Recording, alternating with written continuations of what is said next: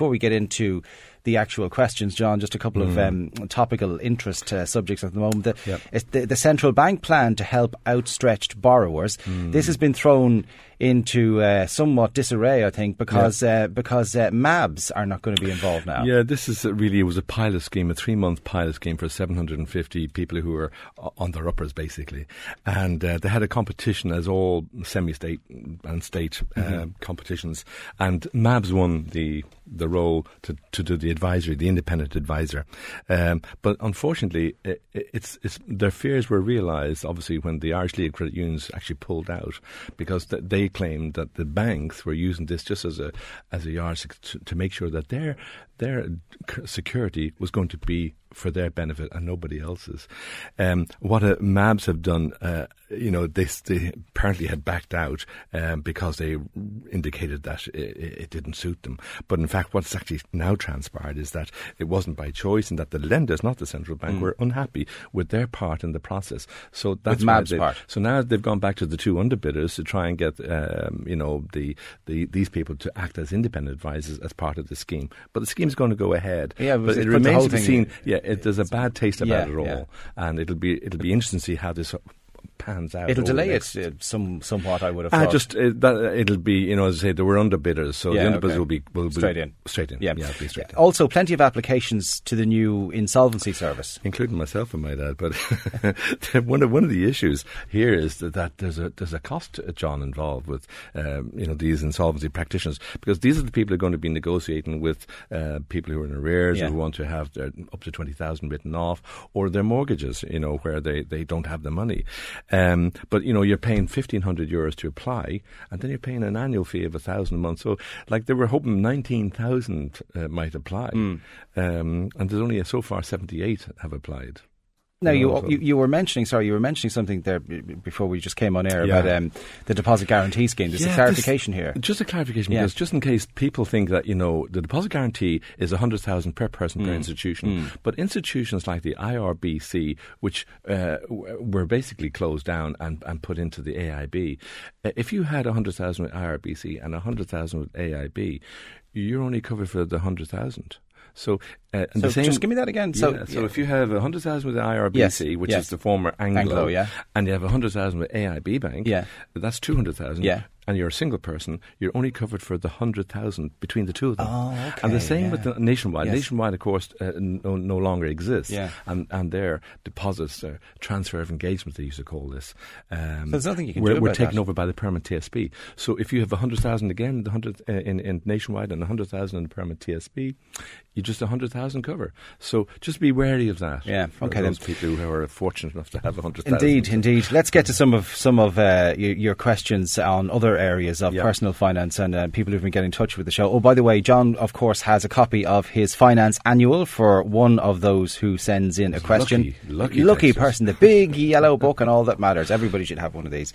Anyway, uh, so we'll, we'll, we'll give out one of those in, in, in a few minutes' time. But let's go straight to the questions, John. Yep. Um, This the, the, These couples say they are retired. We have an e-evergreen fund with Bank of Ireland and have discovered that we have to pay an exit tax of thirty-six percent on sixteen hundred euro. Is that right? Yeah, unfortunately. You know, the problem here is that, um, you know, when, when advisors are trying to sell a product to to this kind of couple, um, they kind of shy away from the nitty-gritty, the real important parts, which is that there's an exit fund.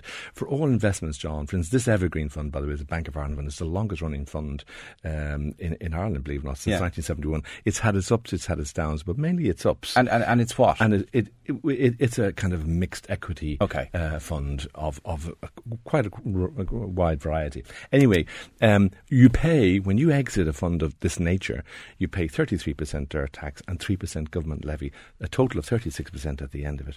So if you invested ten years ago, uh, you've been asked to pay thirty-six percent uh, on, it means at least you've made profit, and it means that you've come through the horrendous years of two thousand seven, two thousand eight. So, I mean, last year, for instance, that Evergreen Fund uh, made eleven point one percent. Last three years, eight point one percent. Last ten years, John, it made four point two percent on average each year. So, uh, you know, they have to pay the tax on it. Mm. It's like, you know, if you're paying G E R tax on any of the deposit accounts, you're paying thirty-three percent. You don't pay this government levy. It's yeah. only when you get into investments you pay that government levy. Okay, let's go to Aaron, who sent us in a question. Hi, John, I have savings in Canadian dollars. If I was to exchange back to euro, I break even, whereas I don't need it for anything. Should I keep it as it is or put it in my savings account? Well, you know, Aaron, you know, the, the dollar rate, uh, Canadian, nearly the same as, as American dollars, one point three six or zero point seven three euros. Now, have you cause to visit Canada soon? These are the questions I'd be asking mm. myself. Are you are you going to be emigrating there? Are there other ties? Do you have other ties to Canada, like your mum and dad are out there, or your sister and brother who you might need to send out to your Bob? Or, yeah. yeah. Or, you know, if you now are breaking even, do it now. Mm. So now that the decision is not a gamble. But if if you decide to, to, to you know, protract or delay, then you're now subject to the exchange risk, and anything can happen. You know, uh, I just personally think it's not worth it, especially if his... Um, uh, kind of all his finances are over here in Ireland. Yeah. Uh, incidentally, he's also getting buttons on uh, a Canadian dollar account in and deposits. Absolute buttons. He might be lucky to get zero point one percent or zero point two percent. But where does the where does the, the Canadian dollar, like, where does it normally sit? Like, it, would it be worth to hang on for another while to see well, does see, it go up much, or is it more? more that, that, that's it, the risk. That's, yeah. th- you're talking about gambling. Yeah. He's saying now he's he's got uh, it's uh, you know uh, break even. Yeah.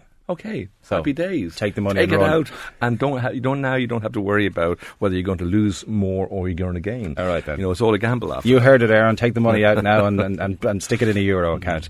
Uh, Cormac uh, has sent us a question. Hi, John. I'm on variable mortgage of four point five eight percent. E B S keep increasing variable rates to cover for their loss-making trackers. I've been offered a three-year fixed four point nine percent or five-year five point four percent.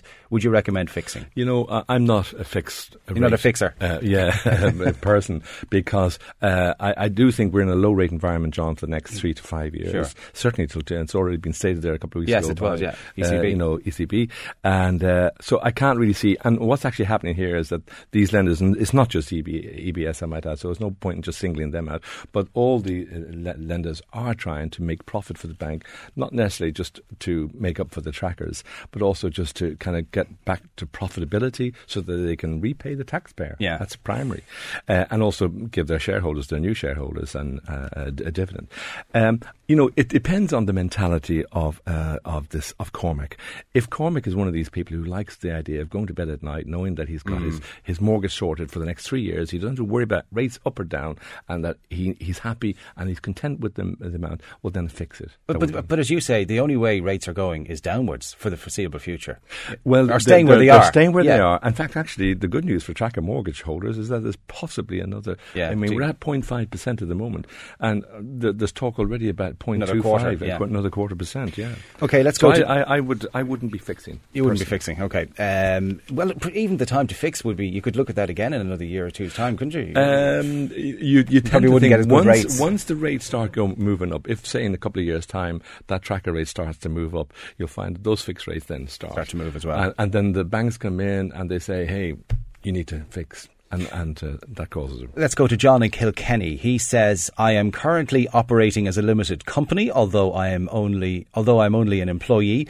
With the costs involved in running a company, I'm thinking of going back to the P A Y E system. What is the situation with a business loan I have? Well, John, first thing I can tell you is that you already are in the P A Y E system, because as a director, you have to pay yourself a salary, which is P A Y E. So a business loan with a company, I presume, unless you're liquidating the company and have no assets to pay your creditors, then you must honour your corporate commitments. If you're closing down the company voluntarily, um, then you have to pay off this loan and make an arrangement with the bank to pay it uh, off, maybe personally, over an agreed time. Uh, you've probably also, more importantly, because it's a limited company, John, he's probably signed a personal guarantee uh, for that company loan, so therefore he's committed on a personal level as well. So you probably need further advice, uh, John, um, you know, from a professional to ensure that you're making the right decision, you know, um, because it, it is very confusing. I mean, if if it's a small little business, small little company, maybe he doesn't need to have a limited company. He'd just be a sole trader. Okay. Um, Tom and Bray, is there an N P P R charge after this year? That's the second house no, tax, isn't it? No, there isn't. No, I mean, it, it supersedes, um, yeah. uh, the, the property tax does supersede the yeah. N P P R tax. Next year, the N P P R gone, is gone it? completely. And yeah. why was it? Th- is it because that the, the property tax is only for half a year? How come we ended well, up paying it was this? double. It was double the household charge. Yes. So So it was two hundred euros as opposed to one hundred euros the household charge, and now they've brought it all together. So the property tax, but it's is, gone. Yeah, it's gone. Okay. Uh, hi, Money Doctor. I've ten thousand euro savings and want to put it in a fixed term account for two to five years. Is P T S B interest first the best t- fixed term savings account out there? That is Liam. Well, that's a good question because, first of all, the five-year permanent T S B rate actually, uh, and it's it's very deceptive, John. You know, if you look at the the uh, advertising for this particular uh, investment, five-year investment, it's eleven point seven five. You say yippee, happy days, mm. but number one, it's P A, it, it's it's P. Um, Tax, taxable, dirt tax. And secondly, if you look at it at, at, at a, uh, an A P R per annum, uh, it's two point two five percent. So it's not a whole heap. If you look at, compare that, for instance, to the state saving five year, um, it's eleven percent tax free. It's equivalent, John, to three point one five percent. But, you know, a lot of this, uh, you know, Liam, depends on your own personal circumstances. I keep saying this, you know, while ten thousand Uh, euros is a tidy sum. If you were to bring your family on a holiday to Disney in Florida, you'd have very little change out mm, of it. You that's know, very on true. ten grand. That's a very good way so, of putting it. So the first thing is age, your status, and your family. What are your situations? I mean, if you're a young fella, you've got no ties, and you you, you, you don't need money for a house coming up. You know, you need, need to look at all your capital expenses coming up, like maybe a car, your education, and then your rainy day fund. You still need ten thousand. Might uh, might seem a lot of money, but yeah, at the same time, it's it's a small enough money. If you need something that you want to put by for this rainy day yeah, fund, yeah, okay. and and also you've got to then ask yourself, what's your risk attitude? Because if you're risk, if you're happy with two percent a year return, fine. But if you think, for instance, the stock market over the last um, four years, John, went up one hundred twenty-five percent. We're on our fifth longest bull run, and that's no bull story, but, but it is. Pardon the pun. But it is. It's one hundred twenty-five percent since two thousand nine. So I mean, you pit that against your misery. Miserable two percent, yeah. you know, and, and I think that the bull run will continue as long as interest rates are low. At some stage, it will stop. But, you know, while you have choice, um, I mean, and, and you might, might have youth on your side, th- these are the things you need to address. Okay, let's try and get one more in, uh, okay. John. Can you please ask the Money Doctor what bank would be the best to open an account with for a small business? That's from Mike. This is a, a, a good question. It's also how long is a piece of string? Because mm. um, generally, if you have just set up business um, and you already have some banking connection as a student, personal customer, for instance, uh, you might know someone in the bank who, if it's only to tell them what your current one-liner is, John, you know, so you start there. I would go back to that person, ask who's the business manager and make an appointment, and and then have you got a business plan? When you go and see that person, now you've got, which is I think key, a benchmark. You need a benchmark to know how can I compare it to uh, any other um, you know offer that I may get in this sector. So the benchmark is really really important, and then you can compare. Your business may also need credit facilities. You, you know that's part of the business yeah. plan. Overdraft. What security do you have? Um, you know I wouldn't have, for instance, my own home loan in my own business bank.